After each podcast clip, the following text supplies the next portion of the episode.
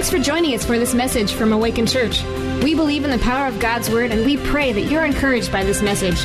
Now lean in as we hear from God's Word together. We are continuing in the series called Little by Little Finding Your Identity in Christ. And uh, really, we've been talking about relationships uh, last week and this week, and in a couple of weeks, we're going to, that's all we're talking about. It's just relationships. And um, uh, it's interesting because Paul starts this whole relationship talk off by saying that as followers of Jesus, as believers, we are to submit to one another in the fear of the Lord.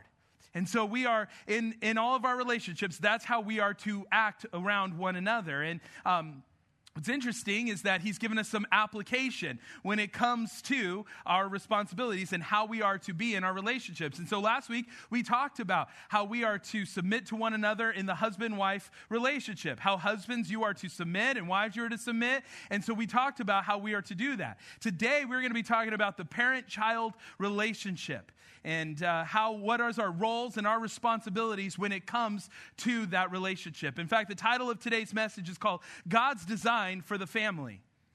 And uh, I, I, was reminded as I was preparing for this message, I was reminded of something I read a long time ago. And, and it was a question that former President George Bush was asked. And it's a very interesting question.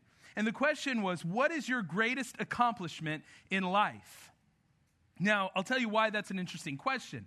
Because he lived a very interesting life. If you know anything about him, you know the kind of life he lived. He served in the military, was a Navy pilot. In World War II, he got shot down, and uh, his crew didn't survive. He was the only survivor. He survived on a life raft for about four hours before he was rescued.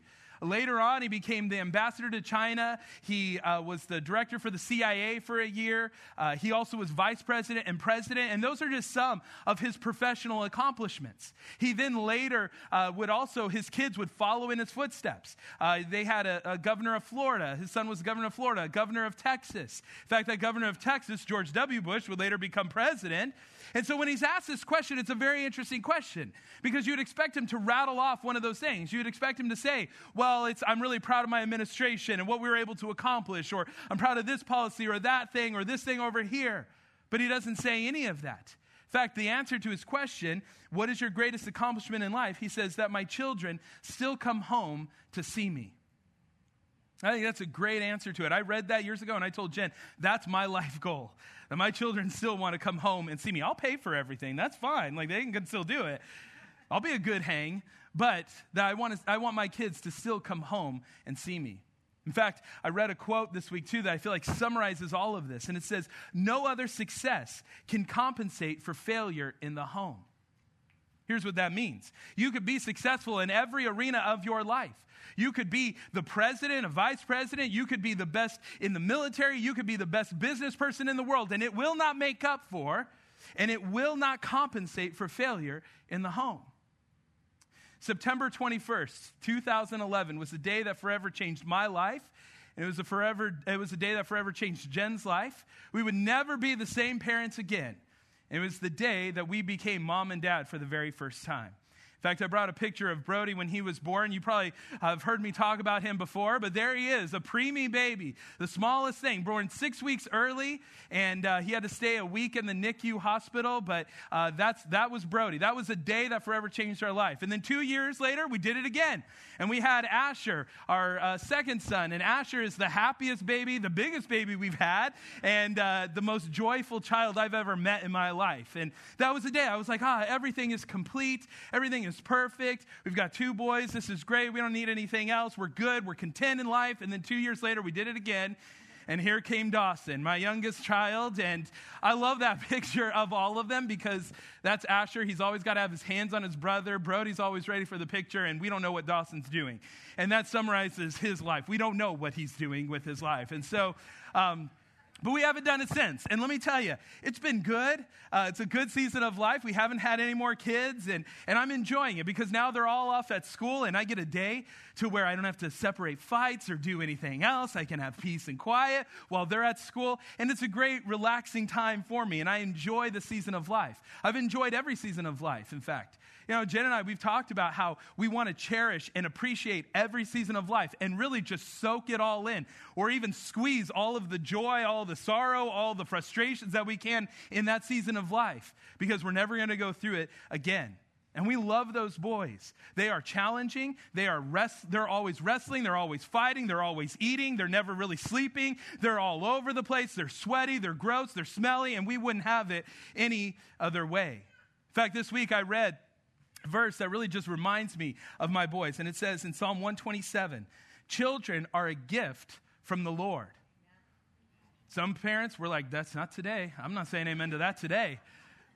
but it goes on to say, that they are a reward for, uh, from Him. So, your kids are a reward. They are a gift from the Lord. And we should want to do everything we possibly can to point our kids back to Jesus. And so, we as parents need to take this role of parenting very seriously. We need to fulfill the roles that God has called us to as parents by understanding and pursuing God's design for the family. So that's really where we're going to be going today. What we're going to be talking about. We're going to see what is God's design for the family. What is the children's role in the family? What's the parents' role in the family? And how are we all to interact? How are we to pursue God's design for the family? And so we're going to start reading four verses. Verse 1 of chapter 6 says, Children, obey your parents in the Lord, for this is right. And all the parents, you can say amen right there. It's a good place to say it. Honor your father and mother. This is the first commandment with a promise, that it may go well with you and that you may live long in the land. Fathers, do not provoke your children to anger, but bring them up in the discipline and instruction of the Lord. In these four short verses, I see three things that we can talk about when it comes to God's design for the family. And the first one is this children love God by obeying their parents. Children, your role is that as you obey your parents, you are actually loving God. And right off the bat, what we're seeing here is that Paul is quoting one of the Ten Commandments. And it's the fifth commandment. it's children, obey your parents. And Paul probably heard the collective groaning of everybody everywhere going, Why, Paul? Why do we have to do this? And I love the answer that he gives in verse 1. He says, Because it's right. Just do it. That's all you need to know. Do it because it's right. Sort of like when your parents would ask you to do something and you go, why? And what's that classic answer that they always had in the back of their pocket? Because I said so. There you go, right? And still you would go, why? Why do I have to do it? Your parents might go, you listen, I know you don't understand why, but you just got to trust me. And one day you will understand why. And at first, when we're reading that verse, it may sound like this is blind obedience, but it's actually not blind obedience. God is commanding us to do this because it's life giving. And we're going to see in just a few moments just how life giving it is. But not only is it life giving, it's honoring Him. And that's enough reason for us to need to obey. Listen, in all of our lives, whether we're children or adults, we are to honor God. And any time that we're called, we're called to obey a command, we honor God when we obey that command. Children are to love God by obeying their parents. Now, let me clear up some confusion on maybe what that word children means. Because the, chil- the word children doesn't just mean little kids, it doesn't just cap off at a certain age. The word children refers to anyone living in their parents' house.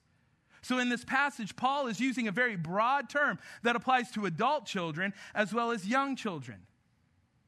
So here's what this means the influence and training of parents toward their children continues all throughout their life. And so, in a room like this, people watching online, there's a bunch of children here. You had parents. And so, this uh, applies to all of us. Children, all of us, we are to obey our parents. Now, I know that with the command, obey your parents, it can maybe make us feel a little uncomfortable at first. Because we want to ask, well, isn't this dangerous? I mean, what if the parent is abusive or controlling or selfish? And that's a very valid question. It was a question that Paul was addressing and was very well aware of. In fact, Paul anticipates that there will not be good parents, great parents. And so that's why he's writing this. That's why he says children should obey their parents in the Lord. In the Lord is translated to mean within the Lord, or as long as it's keeping with the Lord. And that's very important for us to take note of. Because listen, if a parent is being abusive or led by sinful tendencies, that is outside of the Lord. That is outside what God is wanting for the home and what He wants for the parents. So Paul isn't just saying, hey, kids, silently suffer under abusive, sinful, harmful behaviors. That's not what he's saying at all. He's saying that when your parents' wishes line up with God's word, if your parents are parenting you with the truth of God's word, when they are being led by the only truth that we have in this world, and that is God's word, then children, you are to obey your parents. Parents, use the authority that God has given you to bring your children to maturity. And listen, when you do that, your children are to obey, and the long term effect is that they are going to honor you. Children, obey your parents. Why? Because it's right. Do it in the Lord, and here's the promise. This is where it's life giving. Verse 3 that it may go well with you, that you may live long in the land. Gives you a better quality of life, and you're going to live longer on this earth. Now, listen, to everyone who's still living at home, you're under your parents' guidance. Guess what? You are not as smart as you like to think you are. it's where the parents can say amen right there. It's okay. You can say it. You're not as smart as you think you are. You need your parents, you need their help. Your parents are trying to keep you from developing bad habits because they've seen the outcome of some of those bad habits. The reality is, when your parents tell you not to do something, it's not because they're trying to ruin your life or destroy your life or make your life as miserable as they possibly can. When they tell you don't do certain things, they know the bad habits, they know the consequences, they know where it can lead. Why? Because they've probably done it themselves. They've probably had friends do it and they know where it leads. And they listen, as parents, we want our kids to be so much further along in life than we ever were. And so your parents are trying to protect you and, and trying to let you get a little bit further on. You know, when you bring home that boyfriend or girlfriend, or you bring home that friend, and your parents like, well, I don't know about that person. I don't know that they're that good for you. They're not trying to be a killjoy. They're not trying to make sure you never have friends in your life. They can discern good ones and bad ones. Listen, all the time, Brody will come home and he'll tell me something going on in school, something with his friends, and I'll say, You better watch out because this will happen if they do that. And believe it or not, he comes home and he goes, You wouldn't believe what happened the other day. and his mind is just blown. How does dad know everything? You know why? Because uh, the author of Ecclesiastes says there is nothing new under the sun. There's no attitudes, there's no behaviors, there's nothing new. And listen, the guy, Solomon, who wrote Ecclesiastes, he was the richest man, the wisest man. He did everything, and anything you try to do is junior varsity to his level of living life.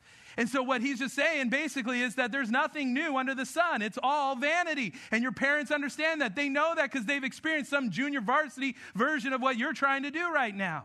And they're trying to keep you from it. They're trying to protect you from it. In fact, they're trying to help you live out Proverbs uh, 10 that says, Fear of the Lord lengthens one's life, but the years of the wicked are cut short. Your parents are trying to help you live long on this earth and have a good quality of life. Now, to all the teenagers, middle schoolers, elementary kids here today, I know for you it's hard to understand this. You know, as for those of us who were once kids, it's hard for us to understand that as well. I mean, growing up, the anthem of my life was Will Smith's um, Parents Just Don't Understand, right? Like, that was the anthem of my life. And I'd be like, he knows it, he gets it, my parents don't, you know? And the reality is, you've come here today with your parents. You've come to church, and your parents are going to tell you to do things and tell you not to do things. And sometimes it's not going to make any sense to you. And you're going to go, Why? I don't get this. But all I'm going to say is one day, you're going to move out. You're going to get married. You're going to have kids. And guess what? They're going to be just like you. And when you have those kids, they're going to say and do things and, and they're going to treat you a certain way. And you're going to go, Where did they learn that? They learned it from you. And then you're going to vow, you're going to say and do things that you vowed you would never say and do. You're going to say things like, I didn't have it that easy when I was your age. And you're going to go, Where did that come from? You know? I just said it the other week. My boys were on Disney Plus and they're looking for their show and they're like, I can't find the show. I can't find the episode. I was like, Do you even understand how easy you have it? I had to deal with so many bad episodes of Saved by the Bell or so many bad episodes of all of this stuff just to get to the good ones. I had to plan my life around Nick uh, Nickelodeon's uh, All That and all that other stuff, you know? Like, I had to plan my life around those kinds of things. And here you just flippantly choose what you want. You don't know how easy you have it. Kids say, hey, can I have 20 bucks? You got to go, what do I look like, an ATM? Money grow on trees? You're like, why am I saying that right now? Kids are crying. Stop crying or I'm going to give you something to cry about. And you're like, why am I saying these things? When you're young, it's not hard to obey your parents. It's like they know everything. But as you get older, they seem to be more and more out of touch. The rules and standards seem to make less sense to you. But you have to know this. You have to realize this that your parents are looking out for your good and for your safety. In fact, I read something this week that I think shows the attitude of changing, of kids' attitude changing towards their parents. And it's about a boy and his dad, but it could be about a daughter and the mom or a daughter and her son, whatever it is. But it says this At four years old, the child says, My daddy can do anything. At seven years old, he says, My daddy knows a whole lot. At eight years old, he says, My dad doesn't know everything. At 14 years old, that man is out of date. At 25 years old, dad knows a little bit about that, but not too much. At 30 years old, I need to figure out what dad thinks about that. At 35, before we decide, let's get dad's ideas first. At 50, what would dad have thought about that? And at 60, my dad literally knew everything. Listen, your mom and dad, they haven't changed. They're telling the same jokes, they're acting the same way. The only person who changed is you. There's just going to be a time, though, that you're going to see things differently. You're going to see what things look like from their position. Your parents are looking out for your good and for your safety. And so children love God by obeying their parents in the Lord and because it's right. And when you do those things, you will have a good quality of life and you will live long on the earth. Here's the second thing parents love God by not angering their kids. Parents, you love God by not provoking, as the text says, or angering your kids. Verse 4, it says fathers, but it could be translated mothers, parents, Parents, do not provoke your children to anger, but bring them up in the discipline and instruction of the Lord. So, what are we to do as Christian moms and dads? Well, Paul starts with the negative. Says something that we're not supposed to do. He says, Do not, under any circumstance, do not provoke your children to anger. Some of you are like, Whoops. they're mad at me right now at church. Like, they're not too happy with me. Listen, Paul's not saying don't ever get your kids angry. Because as a parent, are you going to make your kids angry? Yes. And if you are making your kids angry, you better check your parenting for a minute. But what does it mean to not provoke? Well, to understand what this means, we have to understand when Paul is writing this. And Paul is writing this to a group of people where fathers had absolute control and absolute power over the family. And sometimes they were harsh towards their kids. Listen, fathers would just sell their kids into slavery. Fathers could kill their kids, and no one would bat an eye, no one would question them on it. They would not even be tried for murder because people would just look at them and go, well, they must have had a good reason for it. Kid, the, kids would be abandoned and left in a city. Fathers had absolute control, absolute power in the family. And so now that you know the background a little bit, you can see the fear driven environment that existed in most households when Paul is writing this. You can imagine the terrifying power that existed, the emotional, the verbal, the physical abuse that would have existed in the household. And listen, it was all unchecked. And it was into that environment that Paul writes Fathers, do not provoke your children to anger. Do not intimidate them. Do not make them walk in fear around you. Do not play emotional games with them. That's who Paul was writing to, but Paul might as well have been writing to us in 2021, right? Because you hear me describing some of those things and you're like, yep, that's the household I grew up in. That describes my household intimidation, walking around eggshells around my parents, fear, provoking would describe your childhood home. Or maybe you're here today and you, by the power of the Holy Spirit, you're feeling a little convicted because you're here today and you realize that's the type of environment you're creating in your home. Emotional games, fear, provoking. Parents, you must be fair, loving, and consistent in your attitude toward your children. Parents, you need to love God by not provoking, not angering your kids. And so, what are some ways that we could provoke our kids? Well, one way is to show favoritism, favoring one child over another. It's by saying things, well, why can't you be like your brother? Why can't you be as smart as your sister? We need to recognize that each child is a gift from God. Each one has a unique but different relationship or a different um, background and, and different um, abilities. Each one is unique and a gift from the Lord. Don't favor one or another. You might have grown up in a household where your household there was favorites in the cycle. Stop favoring one child over another. Celebrate how unique they are. Celebrate their differences. Highlight those things. Another way we could provoke our kids to anger is by neglecting them, to not make time for them, be too busy for them. The reality is, the holidays are coming up. It's about to get into overdrive right now, like that before you know it, the end of the year is going to be here. But even not the fact you take the holidays out of it. We're busy. We live in a day and age where everything's now, now, now. You got to go. And so we could tend to be too busy pursuing our own things and doing our own things that we neglect our kids. Spend time with them. Be intentional. Get around the dinner room table with them. You know, hang out with them. Spend one on one time with them. Be intentional with your kids. Another way you can provoke them to anger is by never complimenting them. Your child needs your approval and encouragement in the things that they are good in just as much as they need correction in the things that they're not. Another way that you can provoke or anger your kids is by excessive or inconsistent discipline pressuring your kids to pursue your goals instead of allowing them to pursue their own.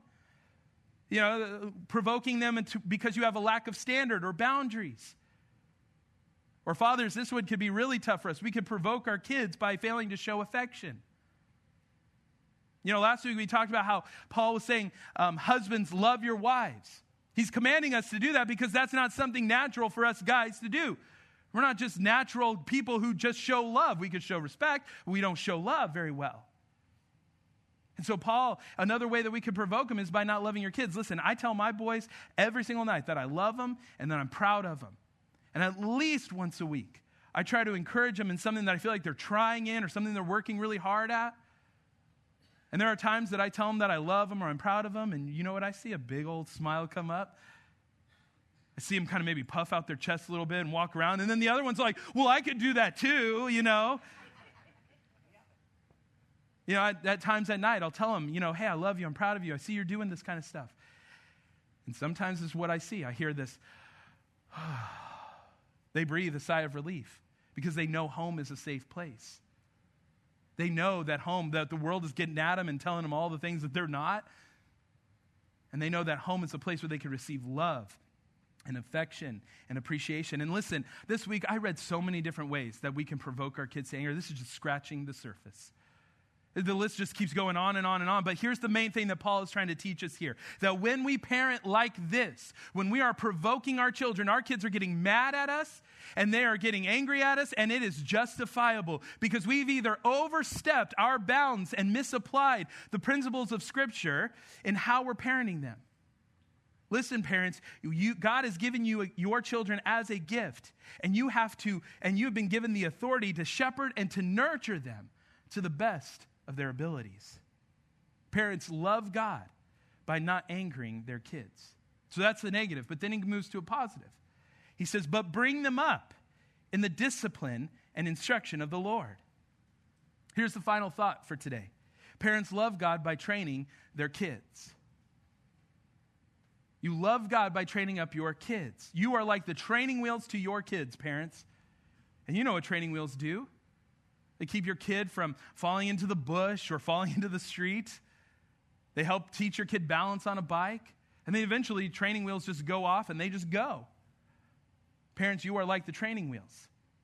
You protect your kids, you keep them from danger and harm, you try to teach them balance in life, and then eventually you got to let them go and watch them ride throughout life. You have to love and guide your children just like God loves and guides us.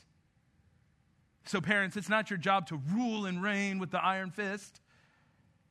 It's your job to bring up your kids. And why do you need to bring them up? Because their natural tendency is to go down. They have a sinful nature. And so we as parents need to bring up our kids daily. We need to bring them up. And there's two ways that you bring them up. One is you get them ready to be an adult. That's your job. Now, that may sound very simplistic, but it's actually very helpful when it comes to making decisions as a parent. Because if your primary job as a parent is to bring up your kids to help them become adults, that means that there are other things that just aren't your job.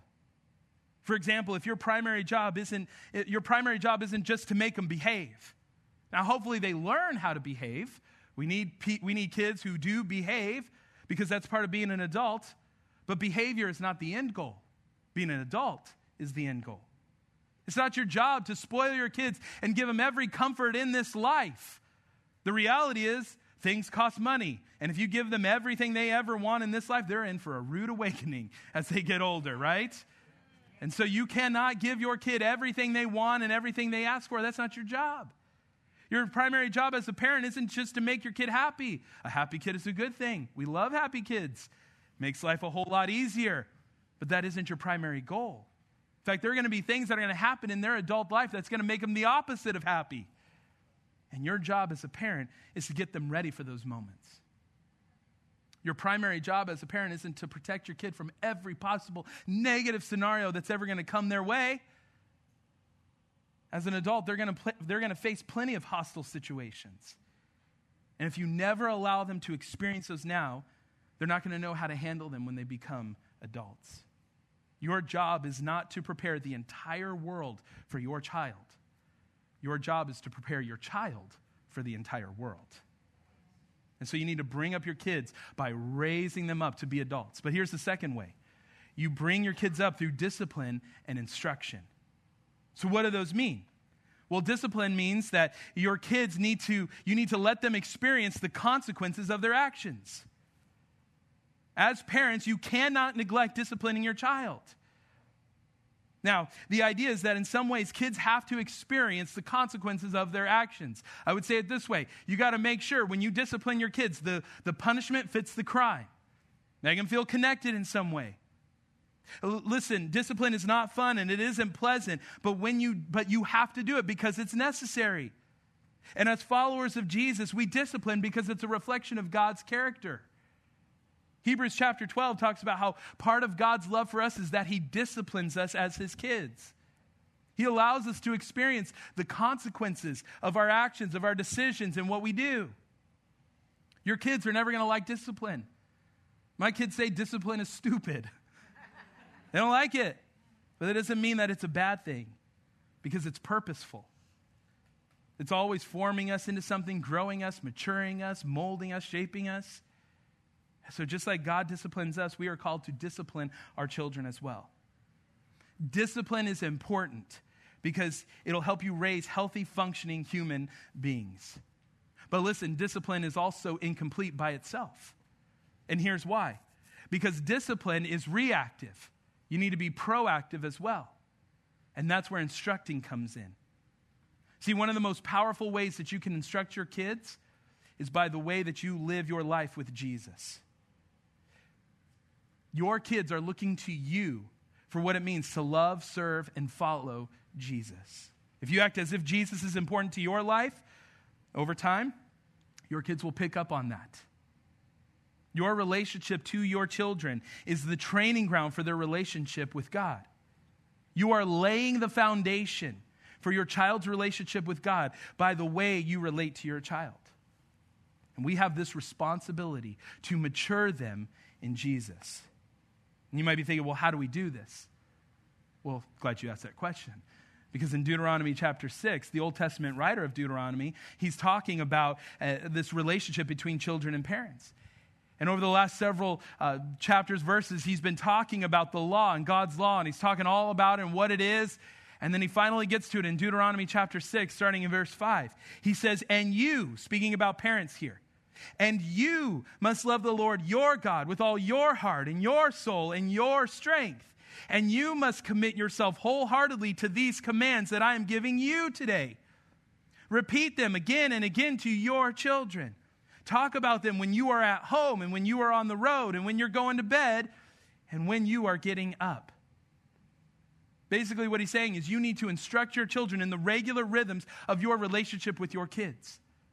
He's not specifically saying you pull out a table, you open up God's word, and you say, Sit down, kids, it's time to learn. Now, you can do that. I'm not saying it's a bad thing to do that. There are times when you probably need to do that. Let me know how that goes. It would not go well in my house. My kids would be all over the place. If you, if you want to instruct your kids, you just got to tailor it to uh, how old they are. For example, when my kids were young, what we often did was we played read, pray, and play. Not necessarily in that order. We would read the story in, in the Bible, David and Goliath. Then we would play it out. I was always Goliath, and one of the kids was always David. And then we would pray about the lessons that we learned. You got to instruct your kids. But listen, what he's getting at more is the regular rhythms of your life with your kids. And he gives us some practical examples. He's like, hey, when you're just hanging out at the house, talk about what God has done, how he's moved in your life, what he's doing in your life. When you're on the road, Listen, for us, that is when we have the most captive audience. We don't have to force it. Our kids just naturally come up with questions. They naturally just want to know some things. They got some time to kill, so we're just waiting to do it. They'll hear something on the radio or whatever, and they start asking questions. When, guess what? You can even show the grace of God to all the other idiots on the road, and they'll notice that as well, too, all right? But it's when you're on the road, just have those conversations. Teach your kids. When you, they go to bed and when they get up, basically sunrise to sunset, 24 7, 365. Parents, in the regular rhythm of your life, you are to be instructing, you are to be training your kids in the truth of God's word. Seize every opportunity to instruct your kids on who God is, what He's done, how He's working in your life. You need to build those habits now by prioritizing the right things for your kids because listen, they pick up on more than you realize they pick up on. You cannot lead what you do not live long term. You cannot lead your kids somewhere where you're not living. So, would your kids look at your life and say, Jesus is important to mom and dad? Or would they say, no, not that important. We just go on a Sunday every now and then? What would your kids say? Parents love God by training up their kids. You bring them up to be adults. And then you bring them up by disciplining and instructing them. And the end goal is what I love what John says in 3 John chapter 1. He says, There is no greater joy than to see that my kids are walking in the truth. Love what First Chronicles 28 says. It's David is on his deathbed and he's talking to his son Solomon and he tells Solomon, "Hey, you've got to know who God is. You got to love God. You got to serve God. You got to follow hard after the Lord. Know who your maker is. Listen, parents, you can leave an inheritance, and that's good. You can leave your good name, and that's good. But the la- lasting legacy that you will ever leave your kids is a spiritual legacy, and that's the most important legacy that you can leave your kids. Amen? Now, I know for some of us, we might hear some of these things, and we might want to hang our heads in shame. We might already feel like we're failing, and this message and this text only confirms what we were already feeling. But let me tell you one part of parenting that we often forget, and that's repentance. You need to model repentance to your kids. As a parent, it's important to model the right things, but it's also important to model the way you respond when you do things wrong. See, if you lash out to your kids one day, you just need to pull them aside, sit them down, and say, I'm sorry. Shouldn't have said that. I shouldn't have done that. You and your spouse are arguing and you're saying some things and the kids overhear it. You need to sit them down. You need to say, hey, listen, we said some things we shouldn't have said. And you heard it and we're sorry for that. You shouldn't talk like that. We shouldn't have talked like that. If you feel like today you're failing, you need to sit your kids down. And you need to say, listen, I'm sorry. I haven't led you right. I'm sorry that I haven't been the best that I could be or led you the way that you need to be or whatever it is. You need to teach them how to apologize. Because if you don't apologize, you don't model that repentance, your kids are going to grow up thinking that being an adult is never owning up to your mistakes. Or worse, that being an adult is saying or doing awful things and that it's just okay. You never have to apologize for it.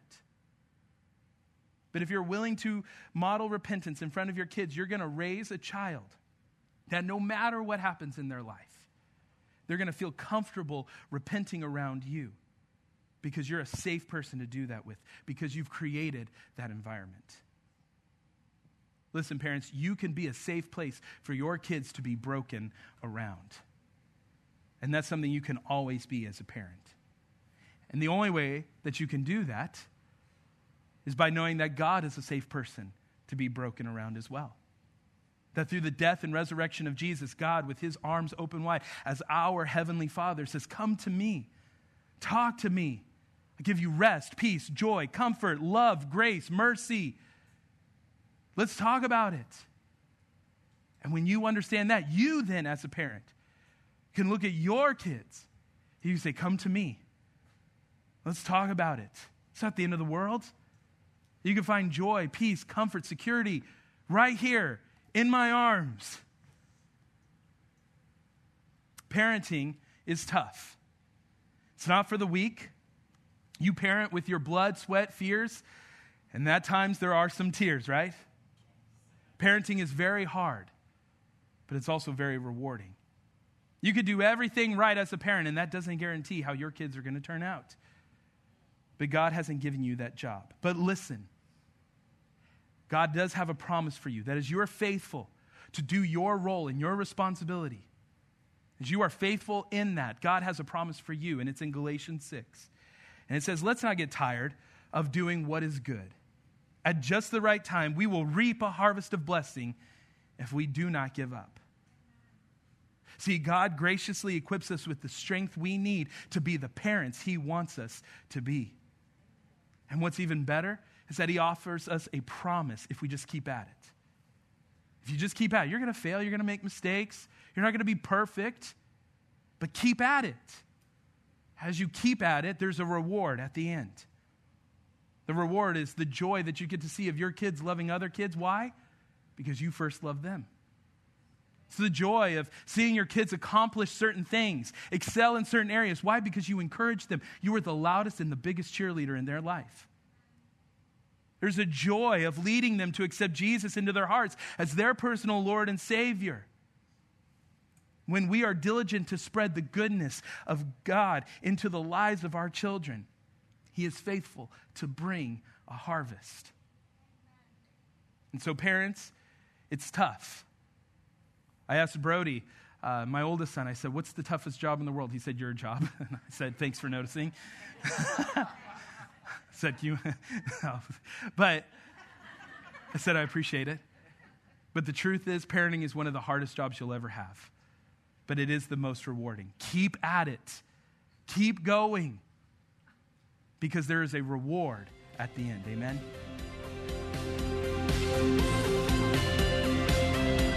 Thanks for joining us for this message from Awaken Church. We'd love to hear how this message or the ministry of Awaken has impacted your life. Let us know at awaken.church forward slash my story.